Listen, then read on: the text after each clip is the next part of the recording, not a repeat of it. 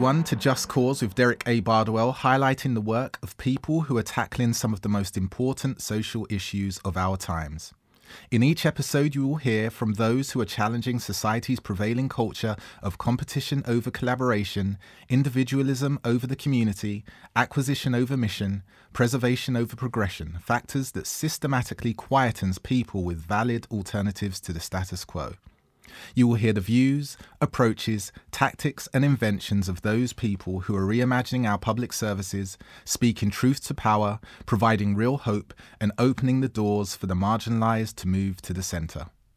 Just Cause will feature those with bold visions, those who build their strategies through the lens of the people and communities who suffer the most under our current systems, those with alternatives that, to paraphrase Angela Davis, address racism, male dominance, homophobia, class bias, and other structures of domination. In short, we will talk to those who are setting the standards that should be met. On this podcast, we are welcoming Mandu Reid, the leader of the Women's Equality Party and founder of The Cup Effect. Welcome, Mandu. Thank you for having me. Nice I, to see you, Derek. I'm really happy to have you on this podcast. Um, welcome. Um, I'm going to launch into this. I've known you for a few years um, and understand that you had uh, joined the Women's Equality Party in 2018. And then suddenly in 2019, you became its leader. Um, explain the sequence of events that led to you um, rising so swiftly to the top of leadership for the party. Well, let's go back a little. Um, when the party was founded four years ago, I heard about it and I thought that sounded like a great idea. Um, but I had felt really detached and disinterested in party politics due to a previous experience I'd had. I used to be a member of the Labour Party and I just didn't um, have. Uh, a positive enough you know journey um, at that time which and i ended up leaving the party and vowed never again to join a political party. The women's equality party i thought sounded great um, but i had no interest in being a member.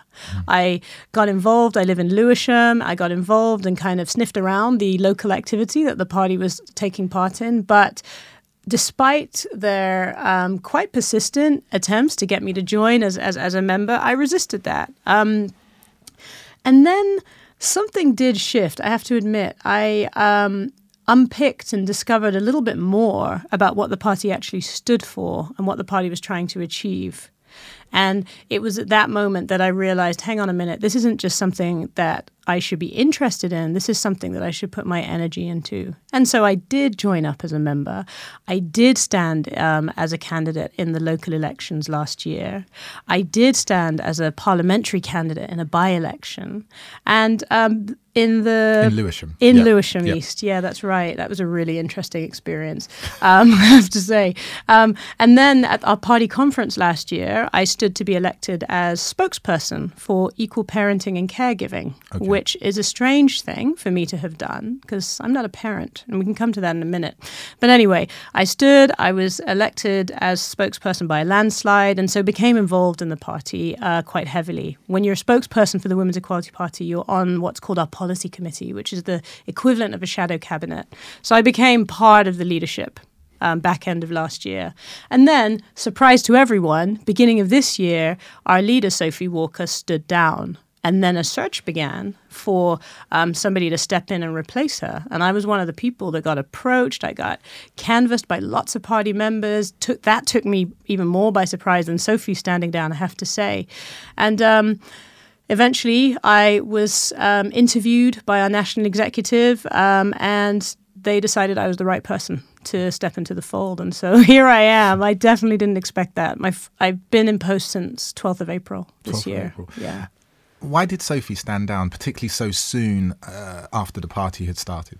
I mean, I'm not 100% sure of the ins and outs um, uh, of her decision making, but um, when she stood down, one of the things she said was that um, she felt that what was needed more than anything else um, in a party like ours in British politics was people knowing when um, you know, stepping aside and allowing space for voices that aren't properly represented, don't get the airtime, um, stepping aside for those voices, she felt that that was the act of leadership she wanted to perform. And she felt she could best serve our movement by making space.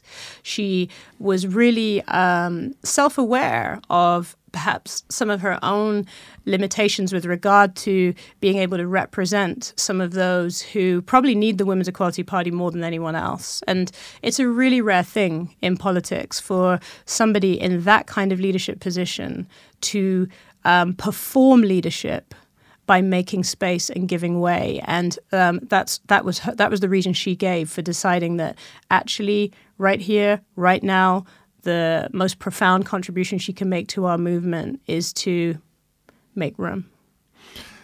Thinking back to when you were a member of the Labour Party, yes, what was it being a member then yeah. that made you perhaps a bit disillusioned, uh, making you feel perhaps that you didn't want to get get into politics? What what were those experiences like, and how would you like to change things now in terms of now being the leader of the Women's Equality So I joined. I joined Labour formally as a member. I've always been a Labour voter, okay. um, uh, but I joined formally as a member in 2010, and I joined because I was traumatized at what I knew was going to happen once okay. uh, the coalition government had got a grip on this country, and I thought I I can't just be a voter. I need to um, do something. I need to be proactive. I need to be part of the movement that's going to resist this.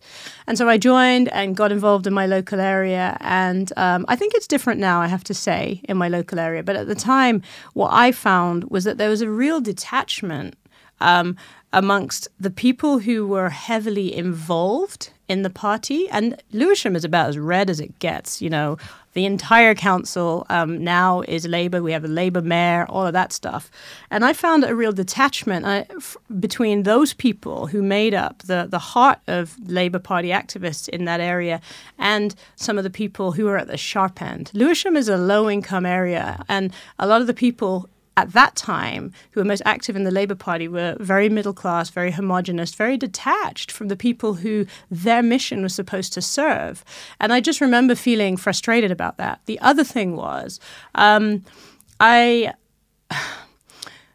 I was impatient and I was um, frustrated at having to always compromise some of the things I truly believe in for all sorts of other agendas. You know, gender equality is something that I think um, is a really important battle that needs to be fought. There's a lot of work to be done. But I found in within the parameters of, of that party at that time, it was always kind of relegated to second or third order priority or a footnote. And now, as leader of the Women's Equality Party, I can campaign with abandon for the things I believe in, for the things I'm passionate about. No one's telling me, oh, you've spoken too long now about um, equal parenting and caregiving. I don't have to negotiate whether it's okay for us to raise issues that I think would make a difference. Equal parenting and, and caregiving. Yeah. You, you, campaigned on that um, before you became leader, mm-hmm. um, and obviously that's that's one of your big party manifestos. Uh, speak a bit more about why this was so much at the forefront for you mm. now, and uh, continues to be at the forefront of your um, uh, strategy. there are forward. a few things, and I'm going to talk about it from a very personal point of view, and I'll yep. talk about it more on a, in a more macro way as well personally, because I've already mentioned, um, when I learnt more about what the party stands for, that was the thing that shifted the dial for me and caused me to join up. And it was the equal parenting and caregiving policies that our party um, espouses. And those are very simply proper shared parental leave, proper so, um, an equal allocation between men and women. We say nine months, three of which has to be taken by the man, the other three has to be taken by the woman or the other partner if it's a same sex relationship, and the other three can be distributed how the, the, the, the pair choose. Thing number one. Thing number two universal childcare from the end of parental leave up to age five. Fully costed, by the way, pays for itself because you can have more women in the workforce who are paying taxes, who are not claiming benefits, so it pays for itself. Beautiful. Now, when I was 33, I got pregnant, and I got pregnant by accident. And I wasn't in uh, a, a, proper, solid relationship with the man. He was younger than me, actually, as it happens. And when it came to us having conversations about what we were going to do, it's bizarre, but neither of us could imagine a scenario where I wasn't going to be the sole or main caregiver of that child. Even though the excuses that are normally given for why it is the woman who ends up doing that um, are often to do with you know, she's a bit younger, her career isn't as advanced, so it's okay for her to take some time out now. Um, he gets paid more, so there you are. I got paid more than this guy. I had a way more promising career and immediate pros- prospects than he did, yet neither of us can imagine a situation where okay, I have the baby, maybe breastfeed it for a while, and then he does the bulk of the caring, and I am doing the the other role. Couldn't imagine it, and so I had an abortion. At age 33, that's a big deal. I mean, uh, because, you know, women, biological clock ticking, all that stuff, it was a dilemma, but that was the choice I made. And when I discovered the Women's Equality Party policies, I realized if those policies were the real deal, I could have made a different choice. And I'm certain that that applies to millions and millions and millions of women across the sort of developed world. And for me, that really struck home, really struck a chord. And I want to just say that, of course, there are tens of thousands, hundreds of thousands of women who are single mothers who were doing it, and I am in awe of those women. But I didn't feel that I could do it and honor the plans I had for my own kind of career trajectory and the contribution I wanted to make to society. I didn't feel I could be a single mother, which was what would have had to happen. I told you I wasn't solid with this guy, and, and, and follow through. Our policies would have made the decision making completely different. So that is where my kind of passion for that particular area stems from. Just very briefly, on a macro level, I think if you sort that out, a lot of the other stuff that um, causes inequality between men and women starts to fade away. I think it, that if there's one single intervention, if there's you a, think this is the the the single biggest issue. It wouldn't that... happen. Yes, uh, it wouldn't happen overnight. It's not as if we put these policies in place and then suddenly, yeah. hallelujah, the angels are singing and men and women are equal. But I think over generations, what you'd see is um, representation of women at senior levels starting to balance out, whether that's in politics or business or the public sector, wherever else. You would see just the status men and women have normalizing and balancing out in society. Um, and I think what would also be great is that men could fulfill their potential in ways that the current system prevents them from doing. You know, at the moment, you don't get a round of applause necessarily. There's a lot of stigma for, for, for men who want to be more active and involved in their families. Um, this would change so many of those norms that a lot of the stuff that we're campaigning on would start to naturally flow, you know, into the destination that we're, we're looking to take take this country and take our culture and take society. You mentioned an important word, culture. Yeah. So looking at this from a policy level, sure. I can hear what you're saying. On a cultural level, mm-hmm. what does that look like practically, given the culture of this country? I think it's there's a few things, and it won't surprise you that Northern Europe, the Scandinavian countries, are the ones who have the best template for this stuff. And what we've seen there is. Um, younger men, and when I say younger, I'm 38, so definitely younger than me. I'd say 30 and under um, the culture in workplaces and even blue collar type workplaces is changed drastically because men don't have to get permission, and I'm talking about social permission from their peers mm-hmm. to do this stuff. Um, to to to be more involved. It's seen as much more of a norm. You know, I'm not saying, um, hey, the gender equality problem is completely eliminated in, in, in those countries, but I think when you have policies that give men permission to do things that they're prevented from doing because of how they've been socialized, because of what the stigmas are, because of um, what uh, is expected of them, given the templates of masculinity that we've all been taught, and frankly, templates of, mas- of femininity too. When you start to put things in place that allow different examples of how to be a man to, to, to, to prevail, your son um, is I don't know how old your kids are, or even if you have any, but um, they would be observing so many different examples of men fulfilling uh, different roles and functions in society and women at the same time. And so they'll be growing up with a different template in their head. I mean, you and I, those templates are set, and, and, and we, we try to navigate them every day. Absolutely. Yeah. Speak about, you know, you were talking about the prevailing culture that we have at this particular time and really envision, uh, you know, having a vision for the future that's very different to the one that we have now. And, and education is fundamental in that. Um, where do you stand in terms of this particular issue, but in terms of how that translates to the education system and how young people are raised? Because a lot of these norms are cemented from a very young age.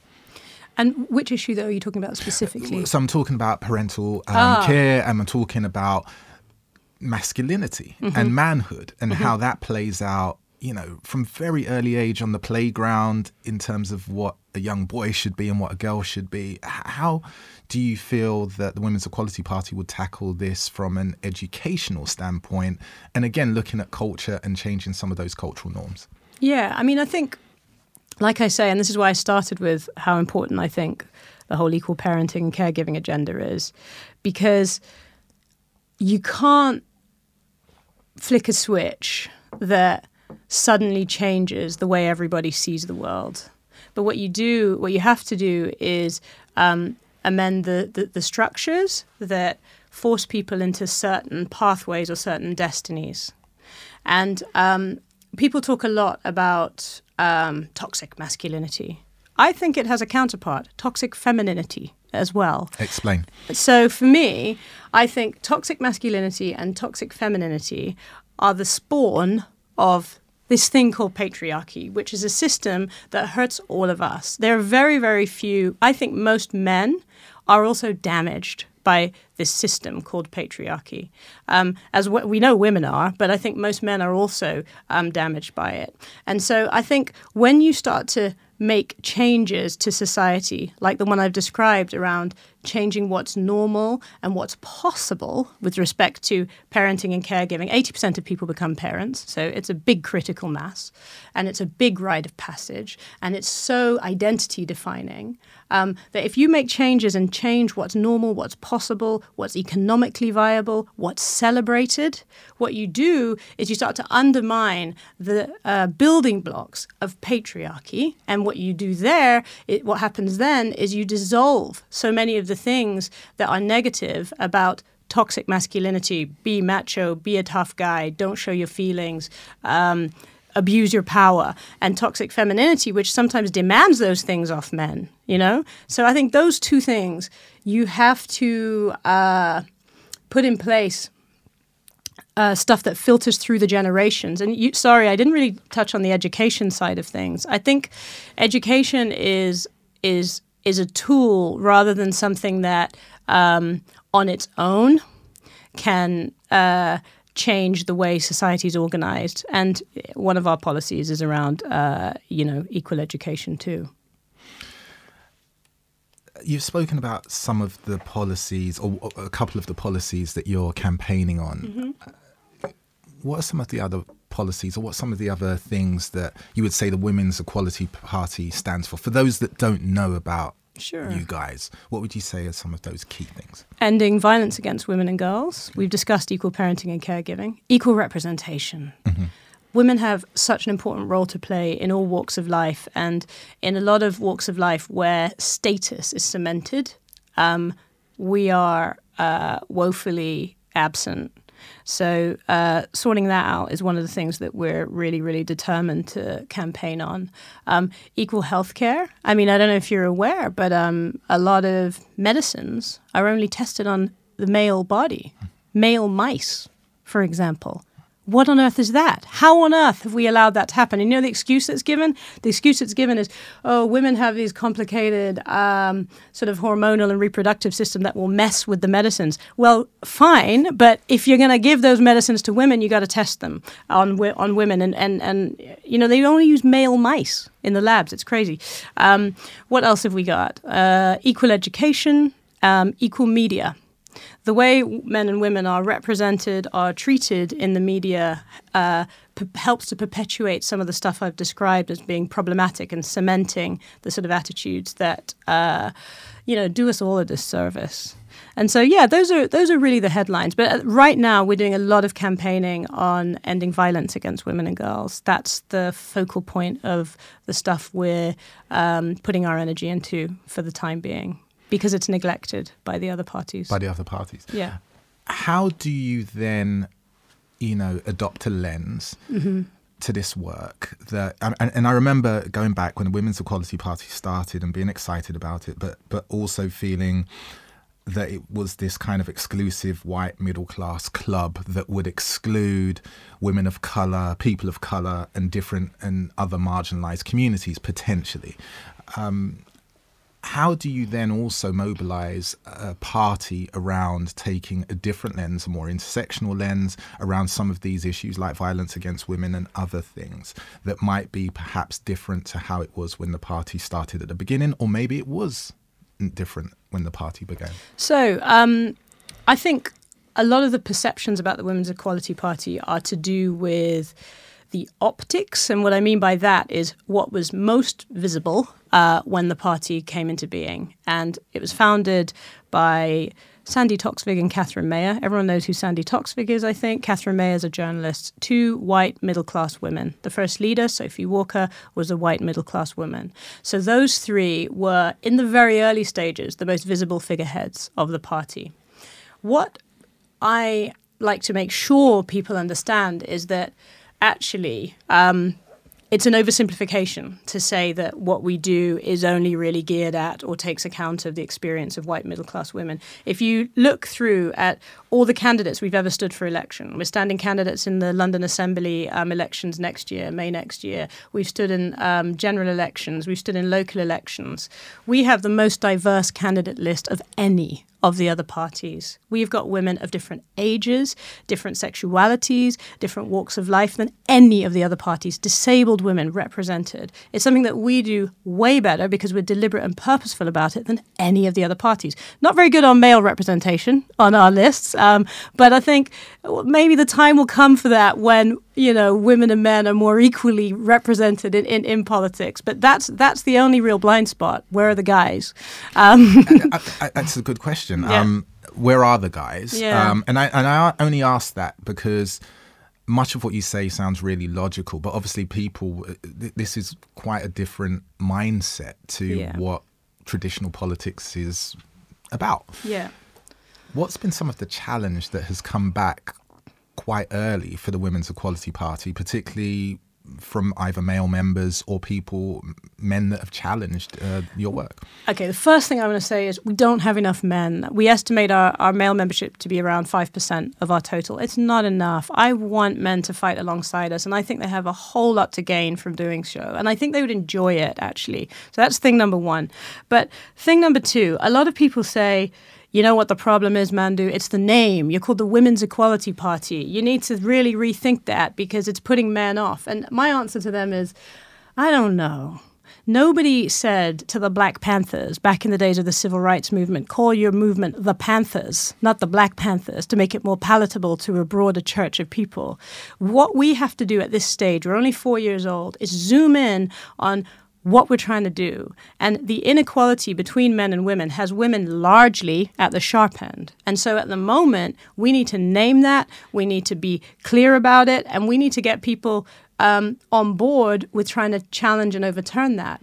I do worry though, because I meet a lot of men who uh, are sympathetic to what we're doing and some of them call themselves feminists.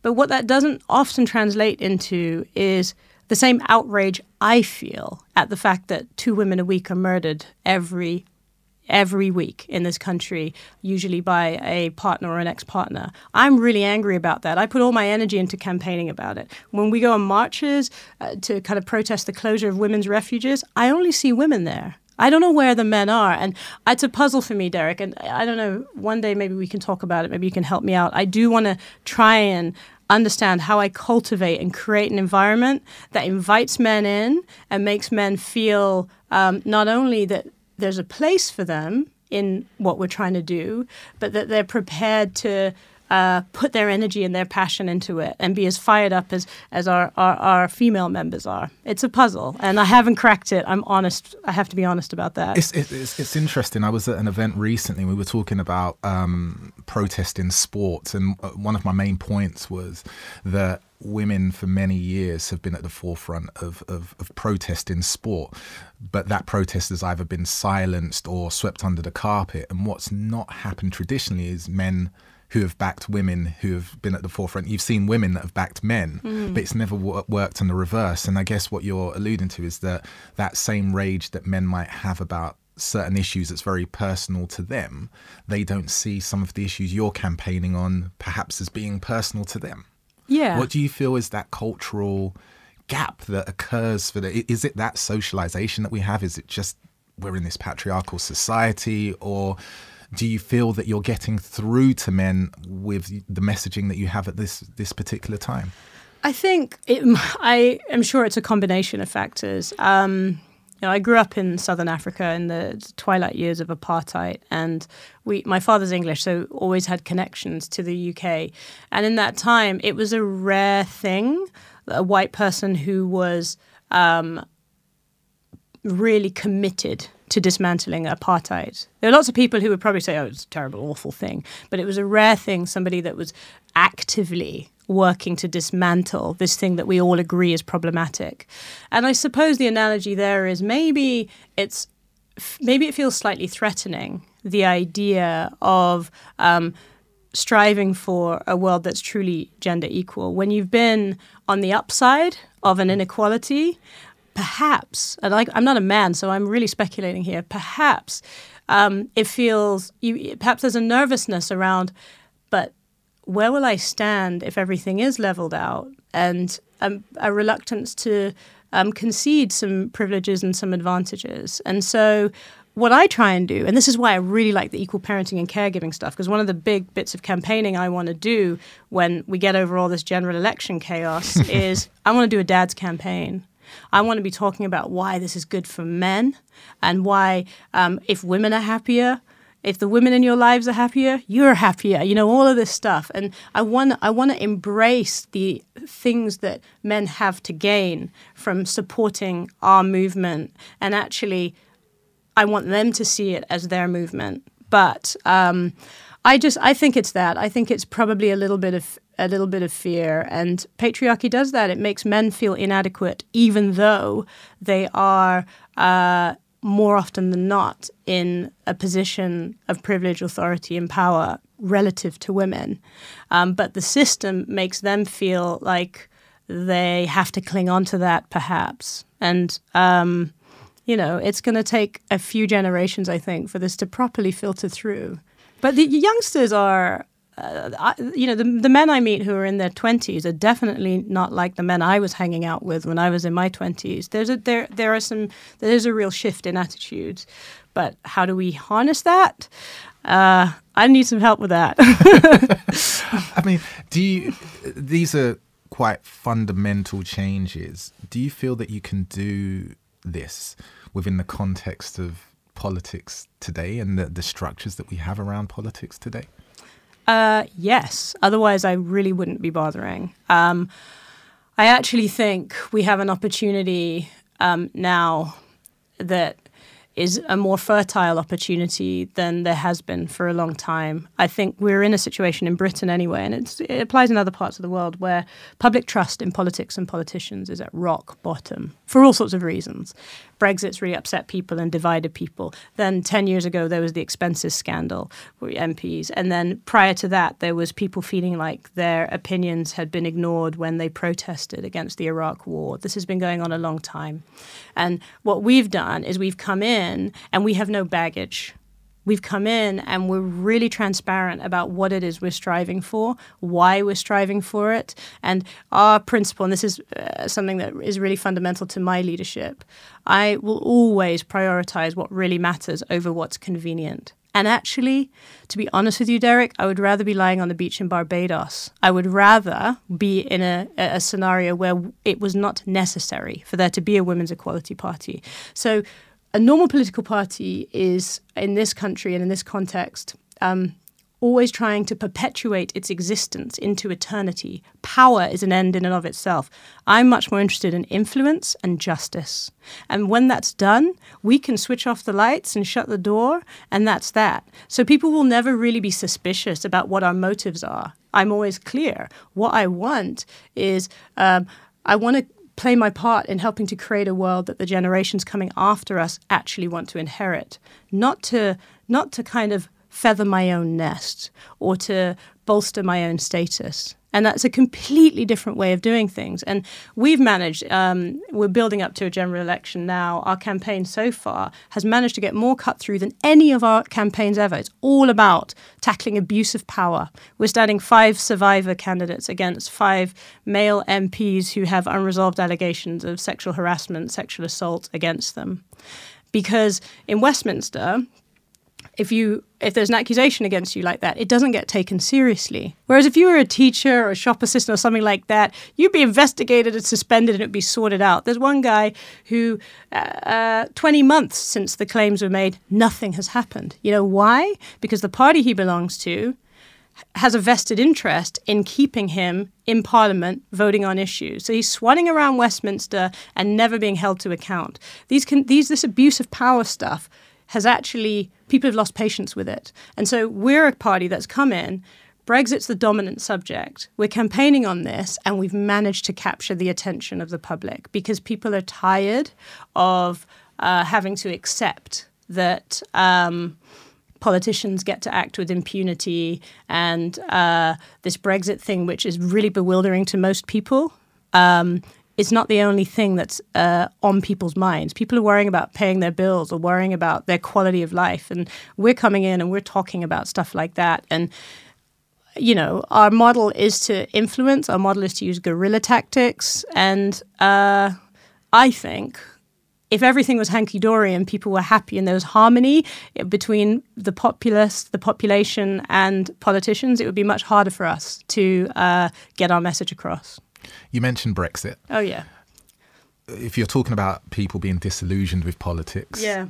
Brexit is one of the, if not the key issue that's made people really uh, disillusioned with politics. And I know it goes far deeper than just you know politicians and the response over the last three four years. People want to know what the Women's Equality Party's views are on Brexit and the current um, issues that are, uh, around British politics because it's been a mess. Everyone acknowledges that it's been a mess, mess regardless of where you stand. Yeah. What's your views on this?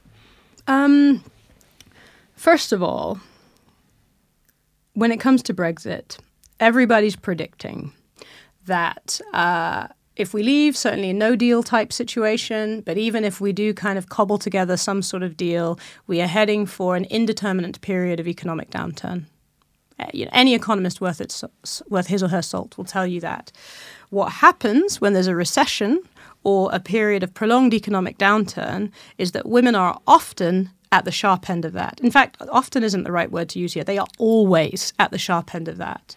Um, and for that reason, our stance is that um, the Brexit in the formulations that we've seen it, is bad for women, and we are therefore against it. Yes, people voted what they voted, but they didn't vote from an informed position.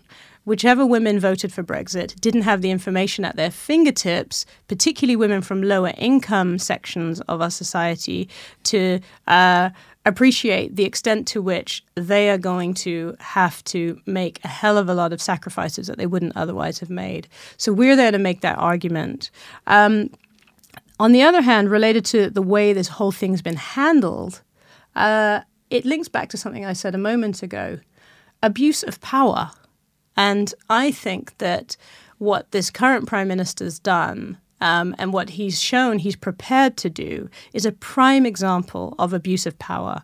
Um, I was talking about abuse of power previously from the point of view of sexual harassment, sexual assault, whatever. I mean, this prime minister doesn't have a squeaky clean record on that front either, let's face it.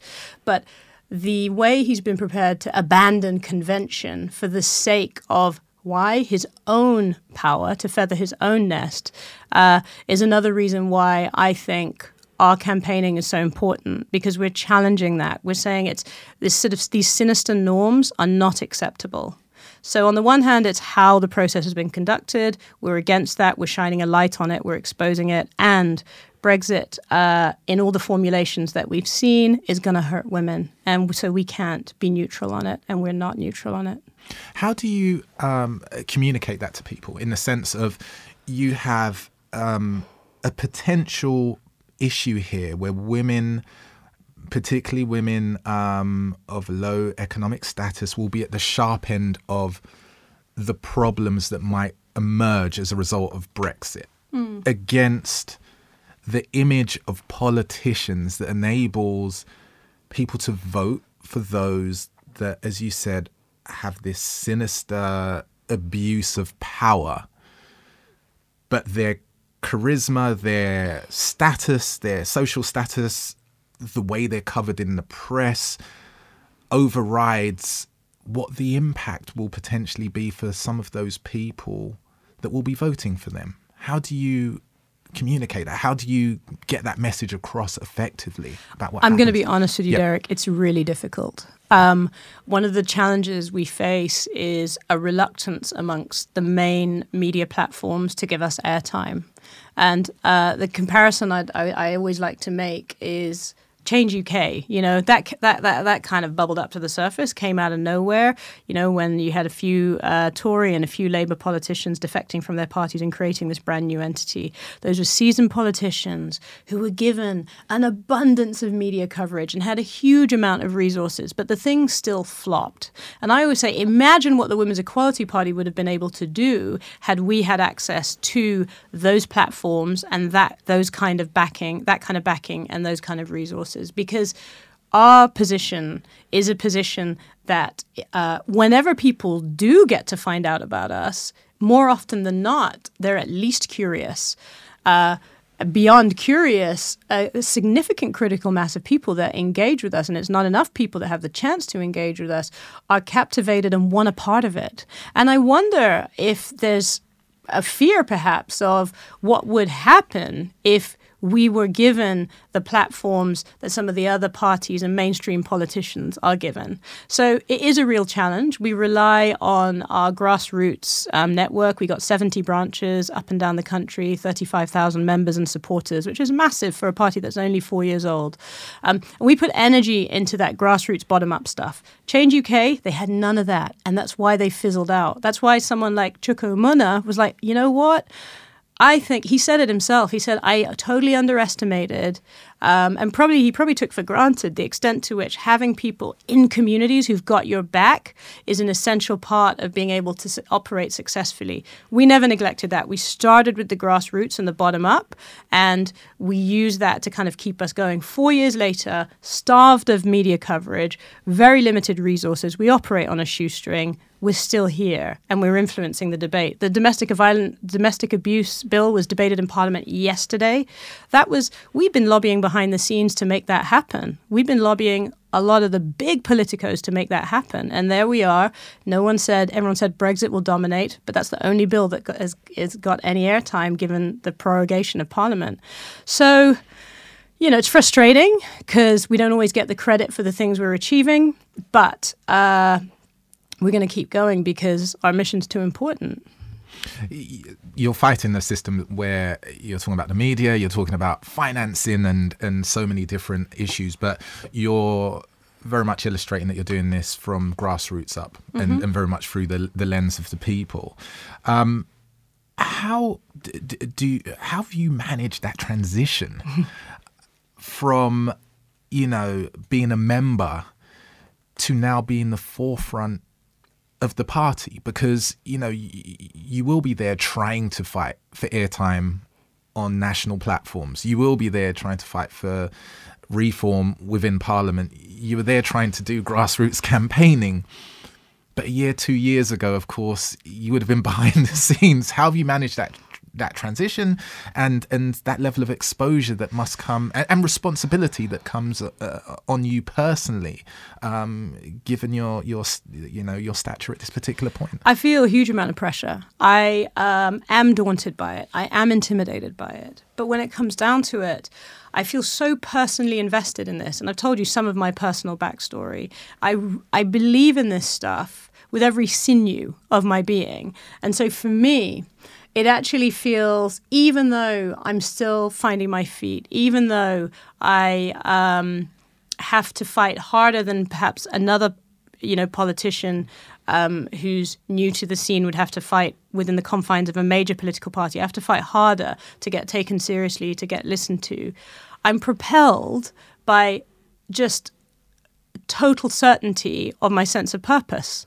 And because I don't have to compromise I don't have to go to my national executive and say, is it okay for us to focus our campaigning on violence against women and girls? And they say, no, this time we want to talk about transport or the economy as our primary, uh, uh, you know, campaigning uh, priority. So it, in a way, the support I have from our movement and um, the fact that the mission is completely crystal clear is enough. And um, I'm learning as I go. I mean, every day is a different challenge. When I've got to do something on the radio um, or on, on, on TV, I do get massive kind of like um, overwhelming adrenaline and cortisol, stress hormones pumping through me. But um, some clever person who uh, works with actors said that's just your body's way of preparing you to perform at your best. And so, even though whew, it's uncomfortable at times, I actually have learnt to um, put it in perspective. And the other thing, I made a deal with myself when I was contemplating doing this because I wasn't sure when the call came and they wanted me to do it whether it was the right thing for me right now. I made a deal that I'm not going to wear the fancy dress of a politician. I'm going to look how I look. I'm going to talk how I talk. I'm going to dress how I dress. And I'm going to communicate um, in a way that's authentic to me because I won't be able to do it well if I don't. It, I won't enjoy doing it well if I don't. And crucially, I will be setting a bad example. If I try and fit into a template that isn't my template, then I'm actually not helping people see that they could be part of this too. Have you followed anyone? Um, are there any politicians or people of influence who uh, you've admired in the in terms of the way that they have entered the political space or how they carry themselves? I'm not saying mimicking them, but just people that are showing the way forward for yeah, you. Yeah, I mean, it won't be a great surprise that I am a huge, huge admirer of. Alexandria Ocasio Cortez. First of all, she's so young. And I mean, when I was her age, God knows what I was doing. I definitely didn't, you know, uh, have her kind of it took me a lot longer to get to where I am now. So a huge admirer of her. And what I love about what she's done and what she, what she did and what she's continuing to do was totally broke the mold. She shouldn't have won in her district, taking on one of the most established Democratic uh, Democrat politicians. But what she did was she did this beautiful thing of um, she calls it changing who turns out.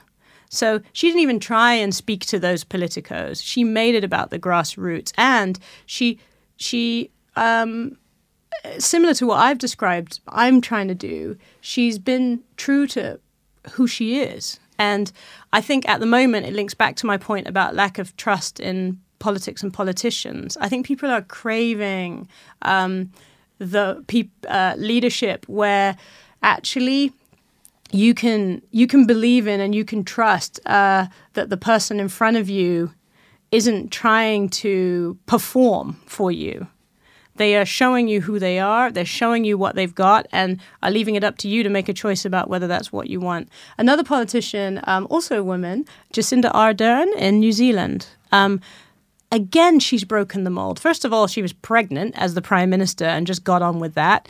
Um, second of all, she does this thing that I, um, you know, want to implement over the medium and longer term, and that is communicates, expresses, makes her point in a way that, sure, has um, intellectual rigor associated with it. And that's in our politics, you know, we do elevate and put on a pedestal IQ, but there's EQ as well. There's emotional intelligence, and she uses that. Remember her response to the massacre in the mosque? Her approach to that totally broke the template of how of strongman politics that's that's on the rise and on the thrive at the moment. And so for me, people that are prepared to uh, find their own way and connect um, using authentic means and mechanisms are really, really attractive. Putting the EQ back into politics is something I really want to uh, achieve, and, and, and, and I want people who support the Women's Equality Party to know that's a principle of how we do what we do. And de- totally inspired by Jacinda Ardern on that. What about self care, um, oh. which which is important because yeah. the more popular beca- you become, you, you, you're at this uh, stage where you've got thirty five thousand members. You're trying to break through. At some point, that will happen, but what comes with that is additional pressures. How do you manage that transition as you your party becomes more popular? Yeah. Um, it's something that I'm not very good at. you know, one of my one of my weaknesses has historically been, and I'm trying to work on it now, is is asking for help and admitting when I'm struggling. Is it, it's not something that um, has in the past come naturally to me. But since I've acknowledged it in the last couple of years, because last year I did burn out. I, I I was trying to do too many things, and I ended up for the first time in my life having to be signed off for two weeks by my GP because I mean it's horrible. I had like cold sores at my nose, Derek. I just ran out of energy. I had fatigue. Everything was aching. I couldn't I couldn't keep going, and it was it was because I didn't um, know how to say no, how to ask for help, how to admit that I was struggling. And so what I've done now with, with, with my team is I've told them that this is one of my weaknesses and I've sort of instructed them to uh, call me out when I am taking on too much. And because I've given them that, um, I guess, license, it has really helped change the dynamic. Um, and I don't know if I'll ever get to the point where I'm really, really good at self care but I have delegated my self care to others. um, I uh, just because I, I, I I don't yet trust in my own instincts around knowing when and how to put the brakes on. As a woman of color entering politics, what's that? Not entering politics, but in such a prominent position. What's that been like for you? Um, well, I I feel both humbled and privileged to be. I mean, I'm the first black person to lead a national political party in British history. So I am humbled by that. I am proud of it. But like I said, um, there are there's there's a kind of underbelly to that too. And one of the things that happens a lot is um, people assume that I am now representing all the black people, all the black women in particular, in Britain. And I have to tell people uh, that um, yes, representation is important. You can't be what you can't see. I absolutely understand that. Um, however, you know, black women, black people are not a monolith. Um, and why should we be?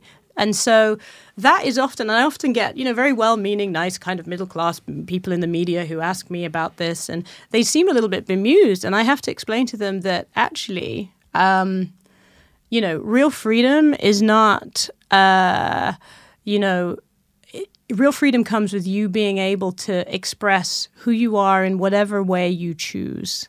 And so, you may disagree with me on something as a fellow black woman, and that's fine. I saw Angela Davis speak earlier this year at, at the South Bank, and she said, Yes, there are black people all over the world that I have no kinship with because they have very different views from me about and principles from me. And so that is one of the main challenges being expected to uh, speak on behalf of um, all the people that share my demographic characteristics. Um, in terms of Another challenge, I suppose, is just the threat of abuse and um, people kind of doing you down, criticizing you. Um, I my approach to that on social media because I do get some of that is to just completely ignore it. I will never engage with um, people that want to hurl baseless abuse at me. Um, I'm just not interested in that kind of dialogue and that kind of dynamic. So, I, of course, because there's a culture of that. Mm. When we look at our uh, female politicians of color, the level of abuse that they get is is you know disproportionate. Mm-hmm. You know, and and you know, coming back to the self care, how do you incubate yourself from from that level of abuse? Well, I mean, you can't. Um, if you're in the public eye, and in the public eye in 2019, a lot of um, the ways you get your message out there are via social media platforms, and social media platforms are also places where those who want to throw grenades um, feel emboldened to do so. So I think um, on the one hand, you kind of have to, and this is a terrible, I feel bad that I'm saying this, but it's true. You have to price it in, you know? So I've priced in that people are going to hurl abuse at me.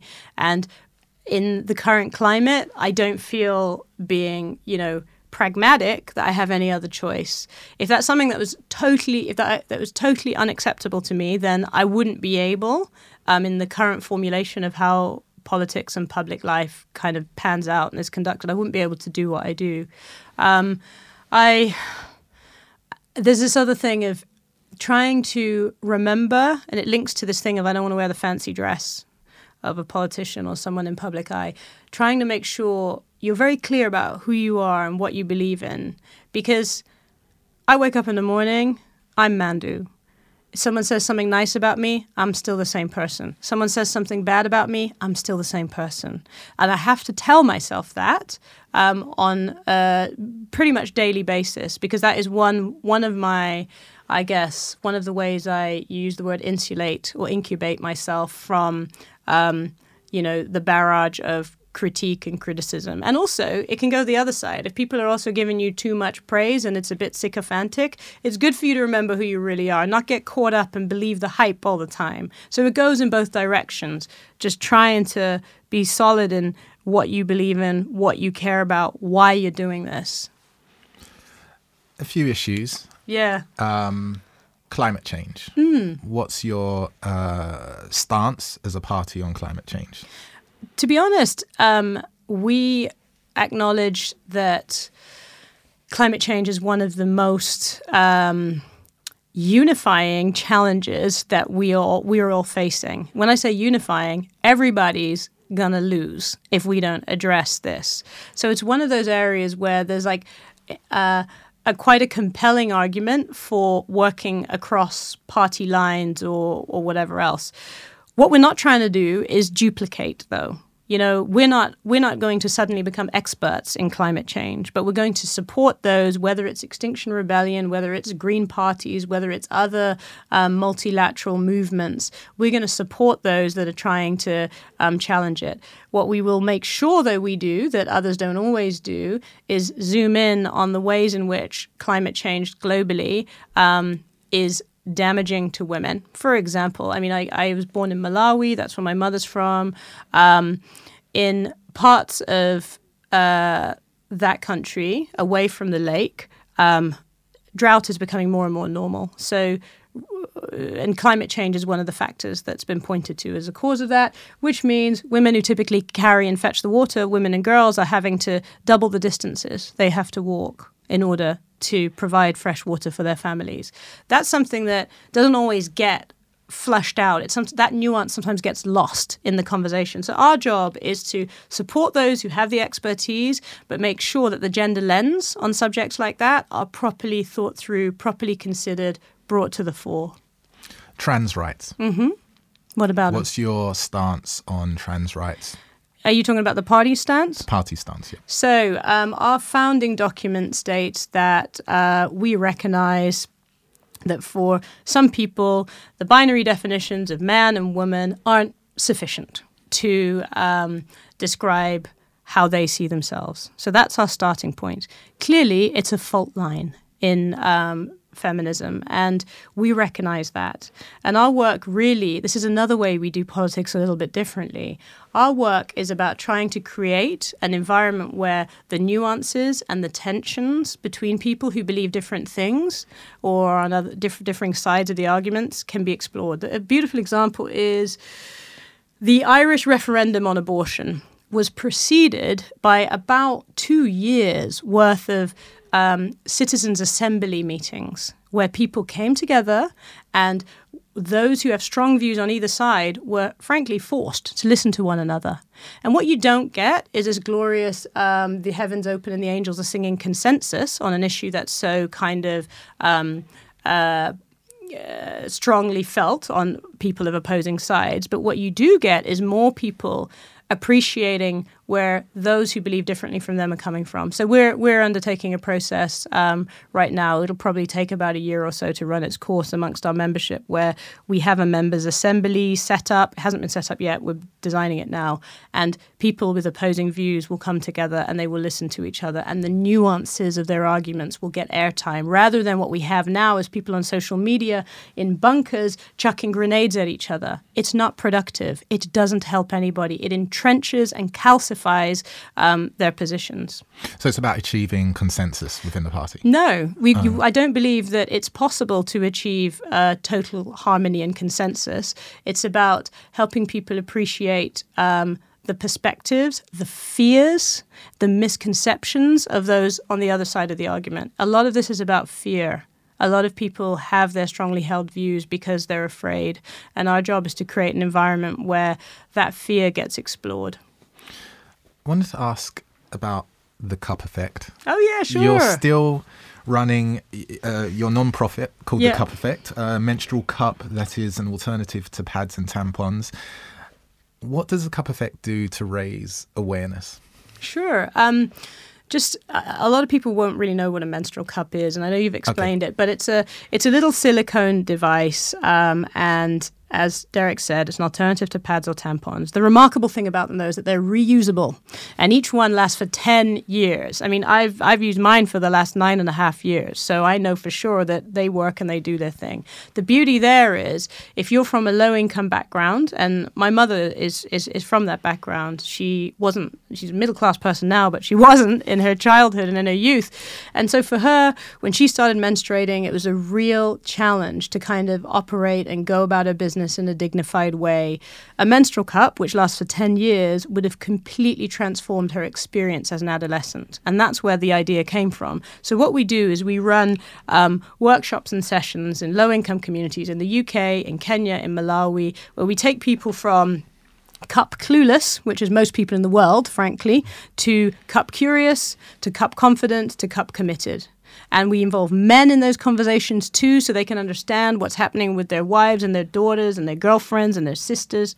Um, and now our work has elevated to this more kind of strategic advocacy where we're trying to get um, organizations uh, like Oxfam, for example. Oxfam works with this enormous quantity of people, 90 million people every year around the world. So our work now is lobbying organizations like that that are already investing billions over, uh, say, a 10 year period in keeping girls in school and demonstrating them to them that addressing menstrual health giving girls and boys and men and women menstrual literacy, as well as the option to use a menstrual cup because it's about the most cost effective, environmentally friendly, comfortable solution that nobody's ever heard of, um, would be transformative with respect to the things they're trying to achieve, but also their bottom line. Money talks, you know. If you think about it, a menstrual cup costs about uh, $2 maximum to manufacture. It lasts for a decade. So for 20 cents every year, you know, you can actually give um, a girl or a woman freedom from something that's just a natural part of her life, but would otherwise hold her back. What's the efficacy of menstrual cup? Not uh, uh financially, great. Mm. Usability, environmentally, yes. But in terms of well-being, um, is there any research in terms of just the general well-being of using the menstrual cup against other forms? I mean, you know, every woman's different, mm-hmm. of course. But um, I I started all this because of my personal experience. I found it to be more comfortable, more convenient, more reliable than anything I'd ever used before, even though I was really disgusted at the idea when it was first brought to my attention. And for the projects we've done, we've worked with 5,000 um, women and girls in Kenya and Malawi. The feedback we get from them is that 85% or more of them, it does depend on the project, um, don't want to go back to using a cloth or a pad, or a, most of them don't use tampons actually in those parts of the world because they found so much more kind of um, freedom and dignity and comfort with this as an alternative option. So a lot of people say if they're that great, Mandu, why has nobody ever heard of them? But it's simple. I mean, you know, hashtag because capitalism. They're a terrible business idea. I sell you a menstrual cup decade, uh, Derek. I've lost you as a customer for a decade. That's all it is. So our work is about kind of shifting the norms and creating demand for this product, um, and then allowing women to make an informed choice. That's it. I'm not imposing cups on anyone. If you like it, you should have the option of using it. If you don't, you know, crack on with your pad or your cloth or your tampon, and and and we're all good. I, I, wonder about what's the day in the life of Mandu Reid like. You know, you you're the leader of the Women's Equality Party. You are um, running the cup effect. What's the day in the life like? Um, at the moment, the Women's Equality Party work is taking up most of my bandwidth because it's such a turbulent time politically. And so I will t- wake up in the morning and it's terrible. I straight away reach for my phone and I need to know what's going on in the news. Um, and I like to get my news from, you know, your typical news outlets, but I also like to get my news from a range. So that will be, I'm I'll, I'll, admit this, hope it doesn't get me into trouble. I'll get my news from the BBC, why not? But I'll also check out Breitbart. I want to know what uh, um, folks who definitely don't share my worldview think. And I like to see how they're framing a story um, that is being presented by a more neutral outlet. So I always do that. And then um, our HQ at the moment is in Brixton. I live in Lewisham, so I get a bus, one bus takes me to work, and I will do a lot of social media on the bus in the morning. And then when I get to the office, normally uh, we'll know pretty early on in the day whether um, there's a call for any of us, and it's often me because I'm the chief spokesperson, to do any press. At the moment, because our campaigns gained so much traction and really captured the imagination of men and women and people who are angry about abuse of power, we're getting a lot more calls than we'd normally get for um, us to comment, for us to feed in. And then a lot of it's campaign strategy right, what's our next move going to be? I've been on the phone in the last few weeks to Jo Swinson, to Siân Berry, who's leader of the Greens. It's a little bit more difficult, I'll be honest, to engage with um, Labour Party politicians. They're a little bit more tribal and protective of their kind of, um, you know, landscape. Um, but it may be that I'm talking to them to try and uh, win them over, which is always a slow, painful process to to something we'd like them to um, support and, and pick up. Um, and then there's our members. Uh, a lot of my job is to um, keep our members mobilized, keep them you know, help them keep the faith in what we're trying to do, uh, keep their morale up, and and I do I do lots of work with um, members, obviously in London more because that's where I'm based. But I I I've just come back from Manchester at the weekend. There was a rally there. It's a real blend of things. Cup effect normally gets. Um, dealt with it's quite self-contained but weekends and evenings are when i find time to pick that stuff up it's hard. well, I, I, I, haven't heard anything about where you find time for yourself, but um, Mandu, thank you um, for coming in and doing this pod. Where can people find out more about the Women's Equality Party, the Cup Effect, and indeed yourself? I'm on Twitter, so at Mandu Reid. That's Mandu is M A N D U, Reid is R E I D. You can find me there, and I, I'm on Twitter a lot because it's one of the ways I can connect with people that are interested. The Women's Equality Party, we've got a website, uh, womensequalityparty.org.uk, um, and we also have social media accounts that are really active. You can join the party, that's easy to do. It's less than £5 a month. You can just become a supporter.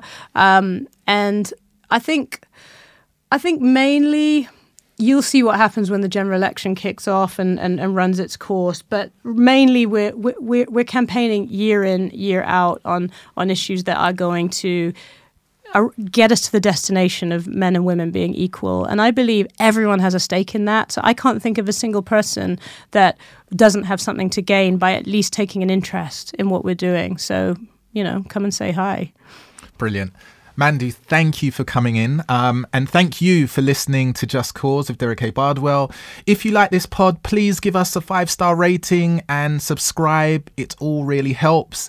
You can reach me on Twitter at Derek A. Bard. That's D E R E K A B A R D. And I will see you soon. Thank you.